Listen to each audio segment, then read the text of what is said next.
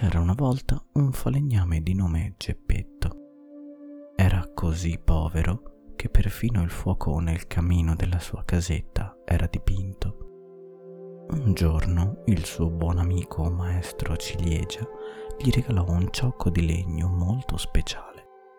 Geppetto voleva farne un burattino, ma mentre lo lavorava, il pezzo di legno cominciò a parlare. E che caratterino aveva! Geppetto, che non aveva figli, si affezionò subito al burattino e lo chiamò Pinocchio. Lo vestì e gli insegnò a camminare. Pinocchio era molto vispo e curioso e spesso disobbediva a Geppetto, cacciandolo nei guai. Un giorno, dopo l'ultima marachella, un grillo parlante lo rimproverò aspramente e Pinocchio arrabbiato per il rimbrotto, lo schiacciò con un martello. Geppetto comprò l'abbecedario a Pinocchio, ma lui non aveva voglia di sprecare il tempo sui banchi di scuola. Così, invece di andare a lezione, vendette il libro e si prese un biglietto per lo spettacolo delle marionette. Scorgendo Pinocchio tra il pubblico, i burattini interruppero lo spettacolo per festeggiarlo scatenando però le ire di Mangiafoco, il proprietario del teatro. Pinocchio lo supplicò finché il burattinaio si convinse a liberarlo e a regalargli cinque monete d'oro. Sulla strada per casa, Pinocchio incontrò un gatto e una volpe, a cui raccontò del dono di Mangiafoco. I due gli dissero che se voleva moltiplicare le monete avrebbe dovuto seppellirle nel campo dei miracoli. Poi però andarono tutti all'osteria e Pinocchio dovette pagare il conto. Più tardi, di nuovo solo, Pinocchio fu aggredito da due briganti che in realtà erano il gatto e la volpe travestiti. Il burattino ingoiò le monete che gli erano rimaste e così i due malviventi lo appesero per la gola a una quercia. Stanchi di aspettare che sputasse le monete, il gatto e la volpe si allontanarono con l'intenzione di tornare la mattina seguente per recuperare il bottino. Pinocchio però fu liberato da una fata turchina. Preoccupata perché il burattino non si riprendeva, la fata chiese consiglio al grillo parlante. Il grillo disse che Pinocchio era un poco di buono e faceva disperare il papà Sentendo quelle parole, Pinocchio si mise a piangere, pentendosi dei propri errori. Poi raccontò le sue disavventure, mentendo però su alcuni particolari. E a ogni bugia che diceva, il naso gli si allungava.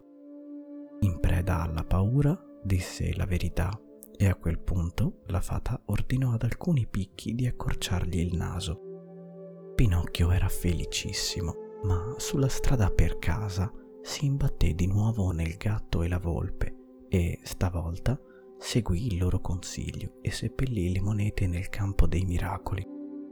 Ma quando tornò a raccogliere ciò che aveva seminato, si accorse di essere stato derubato. Andò subito a denunciare l'accaduto e fu arrestato. In prigione Pinocchio venne a sapere da una colomba che Geppetto era partito per cercarlo. Con l'aiuto della colomba, il burattino raggiunse la costa, ma fece appena in tempo a vedere Geppetto che un'onda travolse il falegname. Pinocchio si gettò in acqua, ma a nulla valsero i suoi tentativi di salvarlo. L'uomo era finito nella pancia di una grossa balena. Dopo molte peripezie, Pinocchio incontrò di nuovo la fata turchina e le confidò che avrebbe tanto voluto diventare un bambino vero. Colpita, la fata gli disse che, per esaudirlo, avrebbe dovuto comportarsi bene e andare a scuola. Pinocchio, allora, seguì tutte le lezioni e fu promosso. Per festeggiare invitò tutti i suoi compagni a casa, ma Lucignolo, il suo miglior amico, lo convinse a seguirlo nel paese dei balocchi dove il divertimento era all'ordine del giorno. Dopo cinque mesi di festa ininterrotta, a Pinocchio spuntarono due grandi orecchie d'asino. Una volta trasformatosi in un ciuco, fu comprato dal direttore di un circo, che lo fece lavorare finché non si azzoppò. Pinocchio scappò gettandosi in mare. Sott'acqua, un banco di pesci lo mangiucchiò fino a farlo tornare un burattino. Ma Pinocchio fu inghiottito da una grossa balena. Per nulla rassegnato, iniziò a camminare seguendo uno strano bagliore e, sorpresa sorpresa, trovò Geppetto, vivo ma molto malato. Insieme riuscirono a fuggire dal ventre della balena. Tornati a casa, Pinocchio lavorò sodo per aiutare Geppetto e risparmiò quel tanto per permettersi degli abiti nuovi per andare a scuola. Quando però venne a sapere che la fata turchina stava molto male, le donò i suoi risparmi per pagarle l'ospedale. Per ringraziarlo, la fata lo trasformò in un bambino vero.